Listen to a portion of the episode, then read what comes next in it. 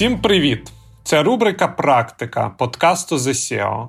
І я його співведучий Віктор Матусов, топ-менеджер, голова інженерного підрозділу в компанії GlobalLogic, а також порадник зі зрілості та масштабування для сервісних it компаній. В цій рубриці ми разом з SEO говоримо про їх досвід та розбираємо бізнес-кейси. І перед тим як починати, нагадую вам підписуватися на подкаст на YouTube, залишати коментарі, лайки і зірочки в Apple Podcasts. Сьогодні у нас в гостях Олег Даць, SEO TechMagic. Олег, привіт! Радий тебе бачити у нас в гостях.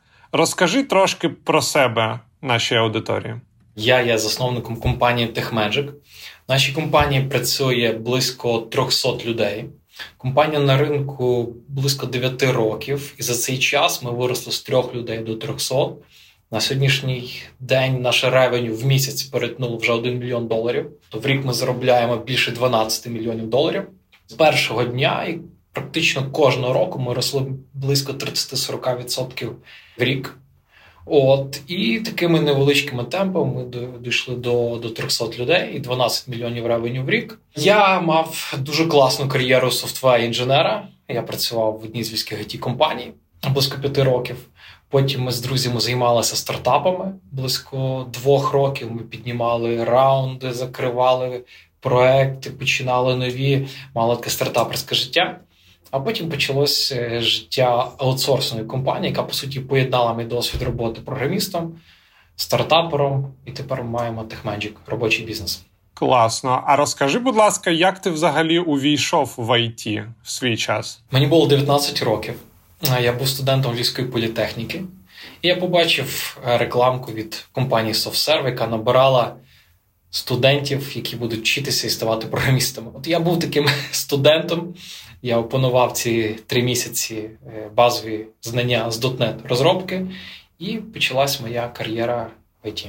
Клас. А ти згадав е, Львівську політехніку, чудовий вищий навчальний заклад. І наскільки я знаю, ти весь цей час продовжуєш навчатися. І зараз, якщо не помиляюся, отримуєш PhD в області штучного інтелекту. Можеш, будь ласка, про це трошки розповісти? Ти знаєш, я завжди е, любив е, навчання, і коли мені от виповнилось 30 років, я думаю, треба вивчити щось нове.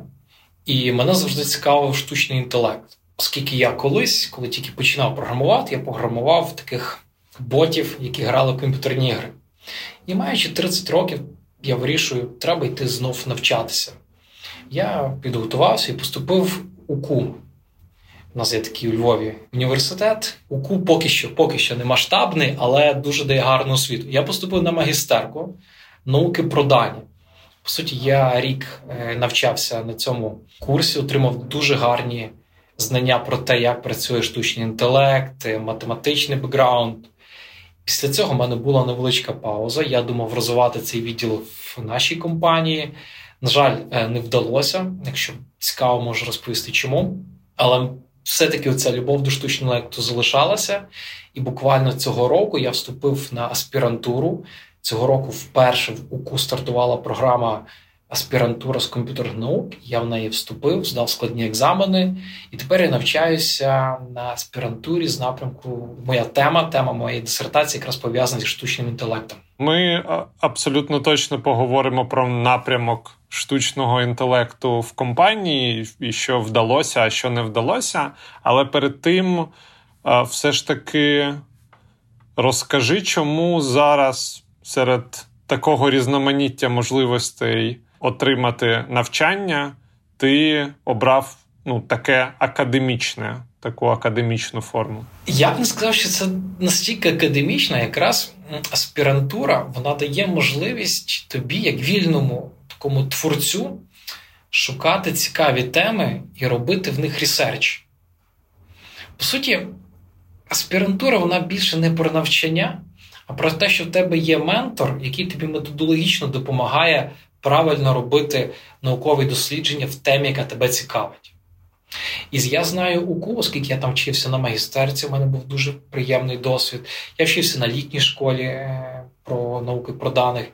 І маючи цей позитивний досвід, я був впевнений, що УКУ дасть мені можливість повністю реалізувати це моє прагнення краще зрозуміти, як працює штучний інтелект. Е, чому він так зараз гарно розвивається, які його сильні слабкі сторони, як його можна використовувати в бізнесі? От мені хотілося поєднати це моє хобі з такою з можливістю бути більш дотичним до цієї теми. Дуже цікаво. А якщо подивитися на ці дві складові твого навчання, власне, саму тему штучного інтелекту і сам підхід е, до нього, роботу з ментором і інші аспекти, які ти озвучив, саме як SEO компанії, як тобі це допомагає? По-перше, як SEO я вмію менеджити дуже багато задач паралельно. І цей мій досвід SEO допомагає мені справлятися із аспірантурою і сім'єю. У мене є маленька дитина і дружина, і з компанією, яка дуже динамічно зростає. Це мій досвід як SEO допомагає мені себе реалізувати в цих трьох е, сферах. От робота зі штучним інтелектом навпаки допомагає мені розвивати мій інтелект. От і допомагає бути в тонусі, оскільки як SEO мені потрібно приймати насправді дуже мало рішень, але дуже глибоких рішень. От якраз оце заняття математикою, е, написанням коду, читанням складної літератури, бо, як правило, в аспірантурі треба читати дуже складні тексти, наукові пейпери. Вона дуже тренує свій мозок. Я от просто відчуваю, як я стою такий прокачаний, розумний. І коли мені потрібно проаналізувати велику кількість інформації в компанії, прийняти рішення, оця от такий е, накачаний, прокачаний мозок допомагає мені краще приймати рішення в компанії. Зрозуміло. Ну і давай все ж таки повернемося до напрямку штучного інтелекту для твоєї компанії? Ти кажеш, щось вийшло, щось не вийшло. Як це відбувалося? Дивись, після закінчення магістерки в УКУ в мене було сильне бажання. Це було приблизно три роки назад. В мене було велике бажання побудувати експертизу зі штучного інтелекту в нашій компанії і давати е, таку додатковий сервіс нашим клієнтам. Я намагався це зробити, але мені не вдалося як е, зараз я можу сказати основні причини. На мою думку, штучний інтелект це дуже невеликий об'єм роботи в цілому проєкті. Тобто, якщо ми говоримо, що проєкт має не знаю, там, тисячу годин, або проєкт коштує мільйон доларів, штучний інтелект складає досить маленький відсоток, чому там 5-7%. Дуже багато роботи, як би це не звучало, але це банальні формочки, це записувати в базу даних, витягувати в баз, з бази даних. Це проста така бізнес-логіка. По-перше, це дуже маленький аспект цього е, бюджету. А друга причина, що клієнти не хочуть віддавати цю ключову задачу, цей от штучний, так це ноу-хау їхнє на аутсорс. Вони, як правило, хочуть це тримати всередині. І ця от складність з двох сторін, де, по-перше, дуже маленький об'єм цієї роботи, а по-друге, клієнти не хочуть її віддавати і показало, що дуже важко буде розвинути цю цей напрям всередині компанії, і ми від цього відмовилися. У мене нещодавно був досвід е, спілкуватися із потенційним замовником, який хоче створити цілу GenAI платформу для свого бізнесу, і там лише цей шматок е, оцінювався десь в 50 мільйонів доларів. Тому бувають, бувають інколи такі запити, які безпосередньо на штучний інтелект готові виділити суттєві кошти. Але от ти цікаво сказав про великий відсоток роботи в сервісному IT, там, де запис в базу даних, щитування з бази даних, формування юзер інтерфейсу. Ти точно маєш бути в курсі, що зараз багато йде розмов щодо того, що саме таку роботу штучний інтелект і конкретно генеративний може дуже сильно спростити, а можливо навіть взяти на себе. Яке твоє бачення цієї ситуації? Дивись, якщо повернутися до мого PhD напрямку, тема моєї дисертації якраз пов'язана зі штучним інтелектом, який пише програмний код. Тобто, це якраз є фокус мого наукового дослідження. Я тобі скажу, перш ніж вибирати цю сферу, я вирішив сам потестувати, як працює цей генеративний штучний інтелект. І я був вражений, наскільки він класно пише код. Навіть з моїми там трішки призабутими навиками в програмуванні я зміг реалізувати досить цікавий проект буквально за два тижні. І цей проект включав в себе і логування, реєстрацію, і різну бізнес-логіку. Це був такий ідея мого проекту. Це була така копайлот для рекрутерів. Грубо кажучи, в тебе був штучний інтелект, який допомагав інтерв'ювати людей. І я цей повністю проект реалізував за два тижні з допомогою копайлота. І я приблизно порахував, наскільки він пришвидшив мою швидку дію написання мого коду. І отак, от мені здалося, що це десь як в два рази. Можливо, я це це так дуже позитивно до цього ставлюся. Мені здалося, що я в два рази швидше реалізував цей код. І не тільки я про це думаю, наші клієнти вже про це думають. У нас вже є запити від нашого клієнта, який каже: хлопці, я всім купую ліцензію на OpenAI Copilot, але ми скорочуємо наш, кількість наших розробників на 30%. Але ви з цим копайлотом і зі зменшенням бюджету на 30% повинні перформити на 50% більше. Розумієш? От е, я бачу, що такий тренд буде збільшуватися. Як би це не дуже приємно звучало, але мені здається, що об'єм роботи для якраз таких простих, нескладних задач буде зменшуватися. І напевно це буде змінювати саму it індустрію аутсорсинг в цілому. Клієнти будуть менше давати такої роботи, і, можливо, всередині, маючи якихось сильних експертів, вони зможуть набагато ефективніше реалізовувати функціонал. Так, ми зараз з багатьма нашими замовниками розмовляємо про те, що якщо у нас вийде знайти в їх бізнесі якісь частини, які можна оптимізувати завдяки рішенням на базі генеративного штучного інтелекту, то те, що вони на цьому зекономлять, ті кошти і бюджети, які вони зекономлять, вони можуть направити на розширення співпраці з нами. Тобто тут не лише про якусь економію і як наслідок урізання бюджетів, а ще й про те, щоб перенаправити потім ці бюджети на якісь інші зони співпраці, на мій погляд.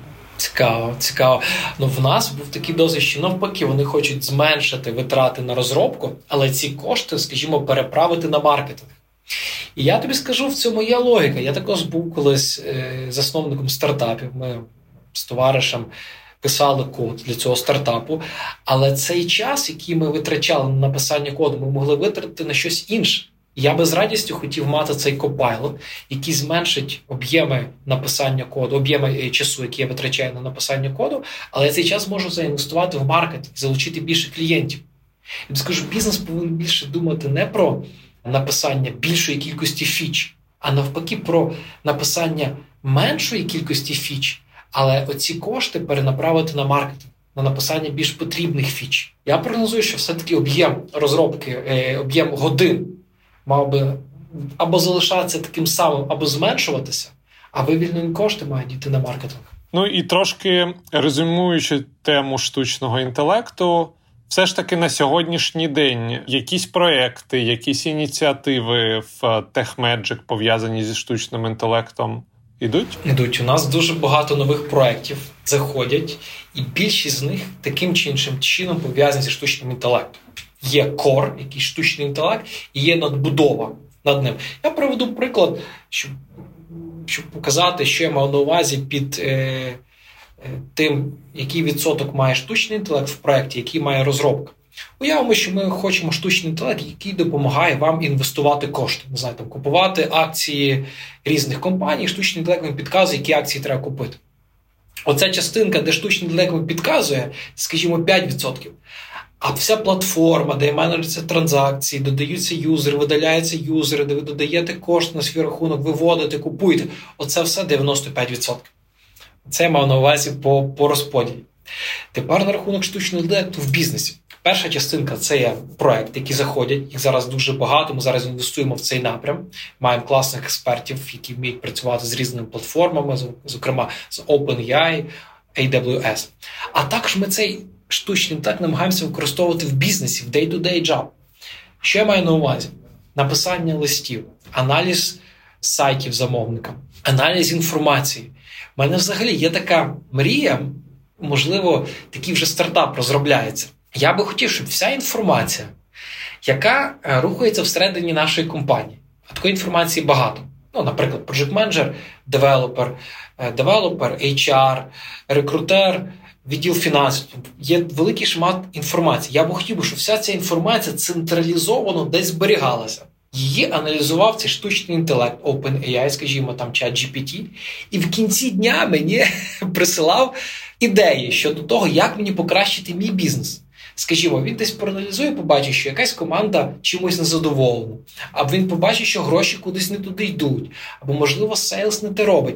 Але мені, як людині, звичайно, з моїм інтелектом, мені дуже складно це все охопити, тому що інформації дуже багато і дуже багато так званого шуму. І навіть така теорія, що треба відрізняти шум від сигналу. От дуже складно відрізняти шум від сигналу.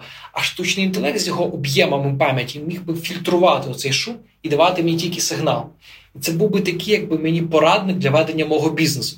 Оце в мене така фінальна мрія, щоб був цей штучний інтелект інтегрований в всі бізнес-процеси і давав мені як SEO всю важливу інформацію. Я приблизно уявляю, який відсоток нашої аудиторії зараз записали собі цю ідею, як ту, яку треба йти і виконувати. Я буду дуже радий.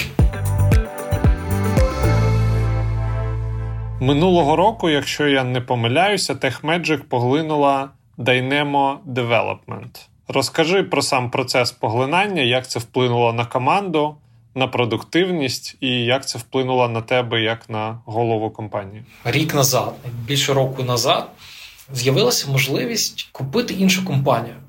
На той момент для нас це було щось таке. Ми не були готові. Але ми такі голодні підприємці, думаємо, це можливість. Давай ми її розглянемо. А чи не вистачить коштів? А чи зможемо ми справитися з цією задачею? І ми вирішили ризикнути. Це була київська компанія, в якій на той момент працювало близько 50 людей. Сам мозковий центр цієї компанії був в Штатах. І сильною стороною цієї компанії було, окрім досвіду, це були в основному senior розробники, це був сильний відділ Salesforce. І це один з тих вертикалей, е, які ми хочемо розвивати в нашій компанії. Це Salesforce експертиза. І ми порадилися з партнерами і вирішили взяти участь в цьому тендері. Цю компанію хотіли купити ще дві інші компанії. Ми боролися і запропонували найкращу пропозицію. Представники компанії Динамо повірили в нас, і ми підписали цю угоду. Скажу чесно, я не очікував, що ми витратимо стільки часу на юридичні аспекти. Практично майже все літо ми витрачали час на готування контракту. Це була робота з юристами, переговори, перемовини. Кінці ми підготували цей досить складний контракт. Ми його закріпили, пожали руки. Прийшов рік, і слава Богу, ми не звернулися ні разу до жодного норми цього контракту. Цей контракт це як такий цілий програмний проект. Він опрацьовував такі: якщо буде це, то буде це, якщо буде це, то буде це. І це було близько, не знаю, там сотні різних юзкейсів. Ми ні разу до цього не звернулися, на щастя.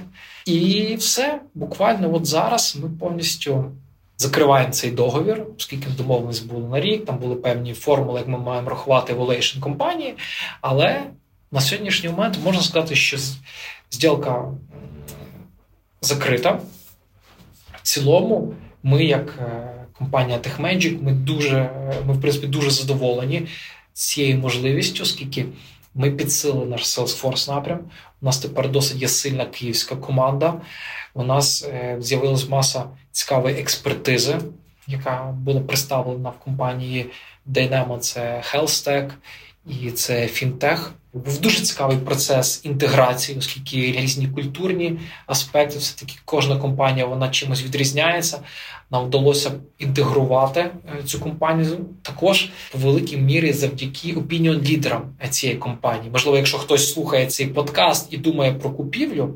Таких е, два уроки. Дуже багато часу вам займе юридичні аспекти, і дай Боже, що ви до них не верталися.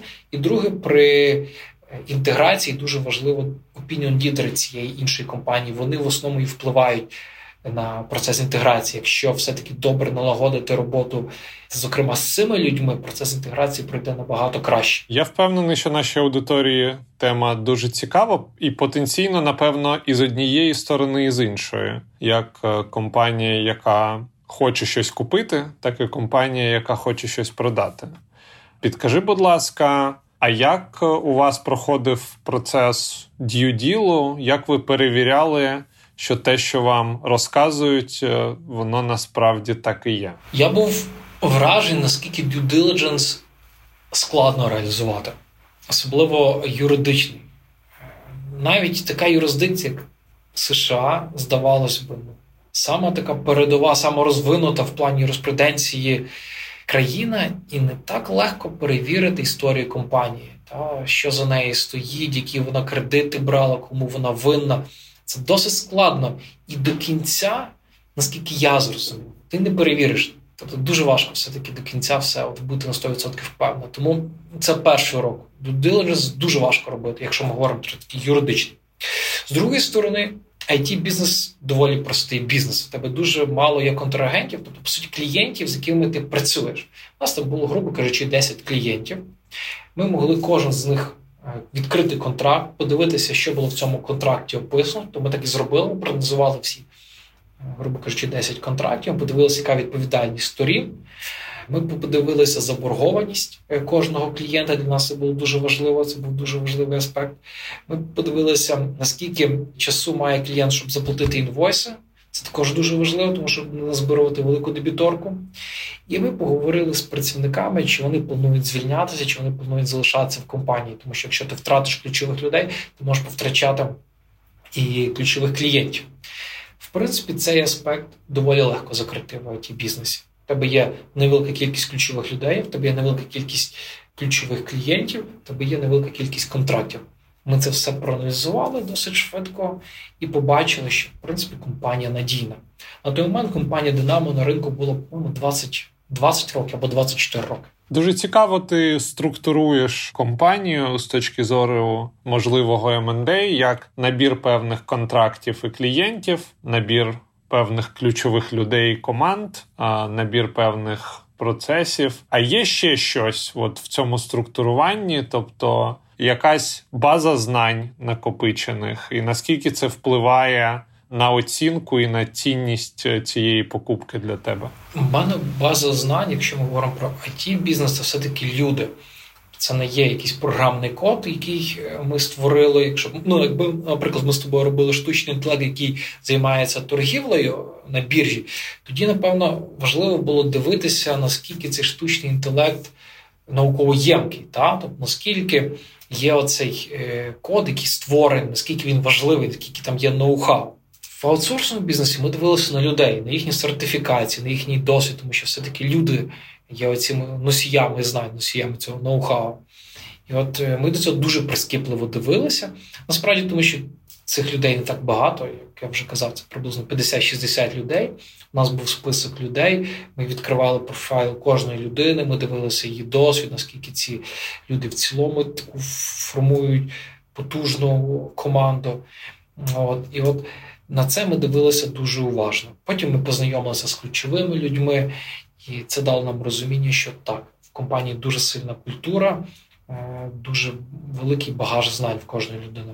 Так як у тебе є досвід стартапів, я хочу попросити тебе порівняти, як е, оцінюється сервісний it бізнес який вже існує, і його бізнес-модель зрозуміла у порівнянні з тим, як оцінюється стартап на, на ранній стадії.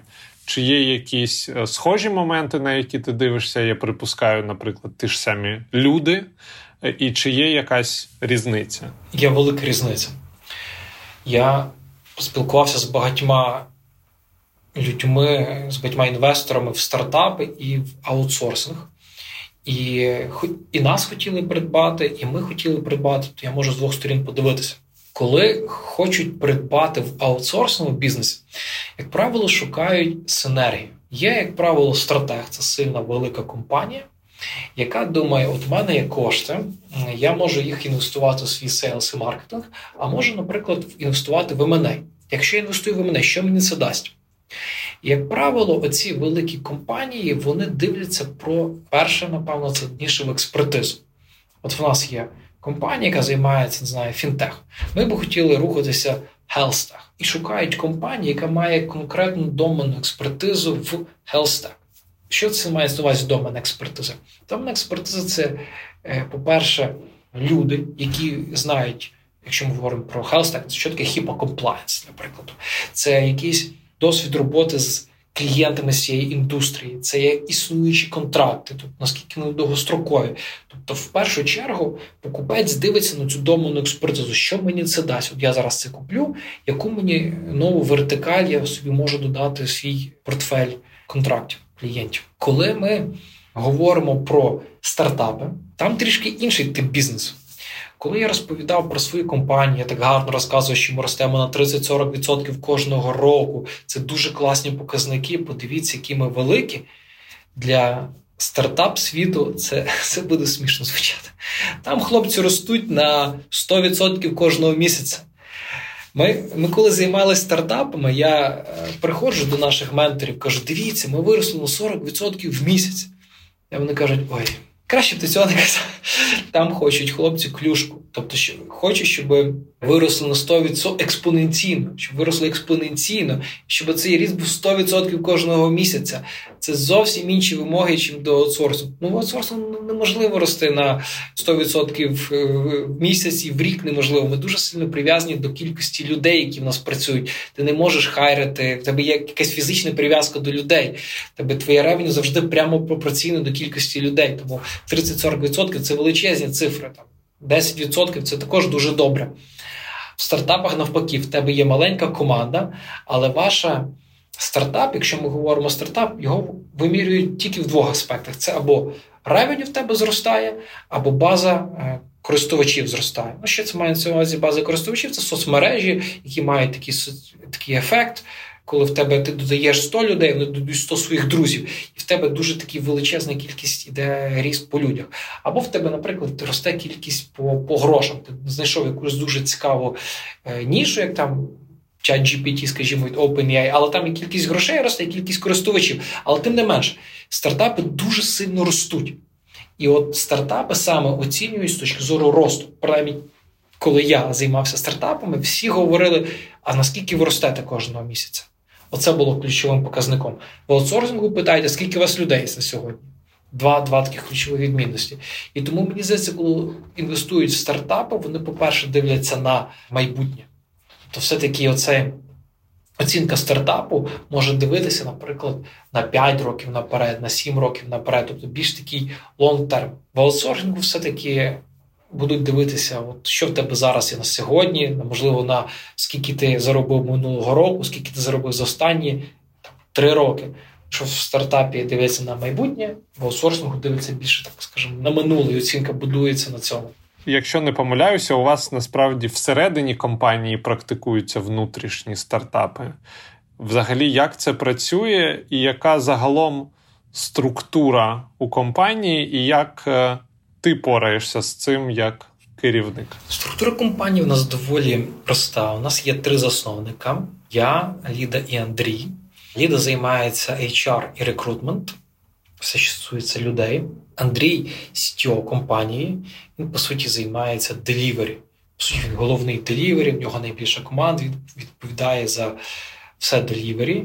І також Андрій дуже його команда дуже бере активну участь в sales на етапі закриття. Я відповідаю за три напрямки: це операційка, це по суті finance, фінанси, це є відділ support, інфраструктури. І третій відділ, за який відповідає, це sales і маркетинг, тобто залучення нових клієнтів. Так у нас виглядає структура зверху. В середній компанії компанія поділена на різні делівері група проєктів, і ним займається делівері. В середньому це десь 50-60 людей в одному делівері. З часом в компанії з'являються цікаві ініціативи. До нас, наприклад, ми мали дуже сильну дівчину, яка хотіла займатися рекрутментом, і хотіла б займатися, можливо, була б готова займатися своєю навіть такою агенцією. І там це було приблизно 3-4 роки назад. І ми вирішили створити цю агенцію всередині компанії. Назвали її Magic Hire по суті, ця дівчина Галя вона займається цим напрямком, розвиває цю агенцію. Це, по суті, такий стартап всередині компанії. Так з'явився свій час один з наших таких е, самих динамічних напрямків, який називається Magic Fuse. Це, по суті, напрямок, який займається Salesforce. Суто з Salesforce експертизою. Також у нас була людина, якій було цікаво, яка була готова розвивати цей напрям, взяти на себе ініціативу. І ми цій людині допомогли Володі. І зараз це є Salesforce команда, яка налічує вже близько 50 людей і е, дуже динамічно, дуже цікаво розвивається. По суті, з такою єдиною нішою Salesforce. Зараз у нас новий напрям називається Magic Flux. Це така ініціатива пов'язана з accessibility. тобто є дизайн, як ми малюємо гарні там інтерфейси, а є дизайн адаптований для людей з різними такими потребами, з дислекцією, люди, які там мають поганий зір. І цій людині свято йому було цікаво запустити цей напрям. І от ми йому допомогли. І зараз у нас окремий стартап, окремий такий напрям, який називається Magic Flux, пливе своїм таким шляхом. Зрозуміло. А чи не було у тебе якихось вагань, коли ви вибудовували таку е, структуру, з приводу того, що є певний фокус уваги, є певна енергія і є певна модель, по якій ви працюєте, і максимальний результат можна досягти, якщо на 100% сфокусуватися. А оці різні сайт ідеї і сайт бізнеси вони безумовно цікаві, але вони призводять до певного розфокусування. Всі ніби починають бігти трошки в різні боки. Як ти на це дивишся? Фокус, перш за все. Тому ми, перш ніж починати такий проект, ми завжди його фільтруємо. Як він підсилить нашу компанію? Це саме перше питання, яке ми піднімаємо і дуже довго обговорюємо, як цей напрям зробить нас сильнішим. Приведу приклад. Коли ми думали за Magic Hire, а, а нащо нам ця рекрутна агенція? Як вона нас підсилить? А дивись, як вона нас підсилить. У нас є компанія, і до нас приходять проекти. І, наприклад, ми маємо капасіті на закривати 5 вакансій в місяць. Тому що у нас, не знаю, там, наприклад, буде два рекрутера. Але якщо б у нас була агенція, наша агенція, ми б, і, наприклад, у нас би прийшов проект, який хоче закрити 10 вакансій. Ми ж зразу можемо до неї звернутися до цієї агенції. Добре, а чого ви тоді не наймаєте собі рекрутерів? А тому, що до нас приходить тільки 5 кожного місяця. Тому у нас рекрутери будуть простоювати. Тому, по суті, ця агенція це якби такий додатковий бустер, що коли у нас прийде більше вакансій, з'явиться в певний момент, ми завжди можемо звернутися в агенцію нашу, вона нам пришвидшить, а потім ми її відпустимо. Також у нас є деякі клієнти, які не хочуть працювати за аутсорсом. Вони кажуть, ні, я хочу просто найняти людину всередині компанії. Хочу всередині найняти до себе напряму. Ми це передаємо на Magic Hire. Тобто експертиза. У нас, наприклад, в компанії певний період був досвід роботи тільки з JavaScript, це був фокус компанії. А на Magic Hire ми розвинули інші напрямки, оскільки ми шукаємо там і Java, і .NET, і будь-які напрямки. І це додаткова експертиза, яку б ми не розвинули всередині. Тобто це такий бустер. Те саме стосується з дизайну Magic Flux. Наприклад, є клієнти, які не хочуть віддавати розробку, але ми до них можемо зайти через Accessibility Design. Можемо прийти надати їм експертизу, як побудувати гарний інтерфейс. А потім, можливо, вони захочуть з нами працювати по розробці. Але це може бути як такий вхідний момент. Тобто ми заходимо з якоюсь дуже вузькою, але дуже цікавою експертизою.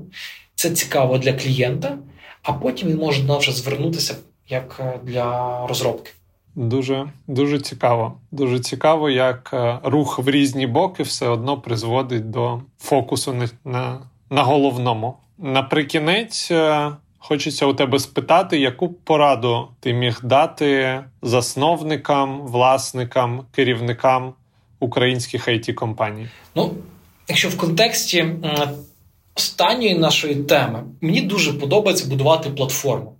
Я просто отримую шалене задоволення, коли люди навколо мене щасливі.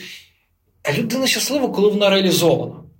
І коли я, як SEO, можу побудувати цю платформу, скажімо, закрити такі речі, як фінанси, офіс, лігал, продажі, і людина прийде і себе реалізує, побудує якусь напрям, який їй цікавий, і від цього і вона виграє, і я виграю, і ми всі виграємо. Ну це класно.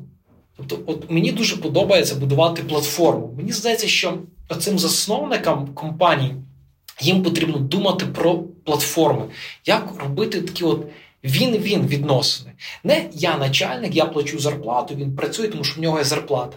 Ні, не, не, ну, з деякими професіями так може бути. Але якщо ви хочете будувати велику потужну компанію, думайте про платформу. Думайте, що ви, як власник землі, я не знаю, а до вас люди приходять вирощувати кожен щось своє. Ви допомагаєте їм виростити і потім той урожай ділити. Дуже дуже потужно. Прямо і і добре візуалізується, особливо особливо серед українців, які можуть себе собі уявити це поле і цей врожай. Дуже тобі дякую. Дякую за цю розмову.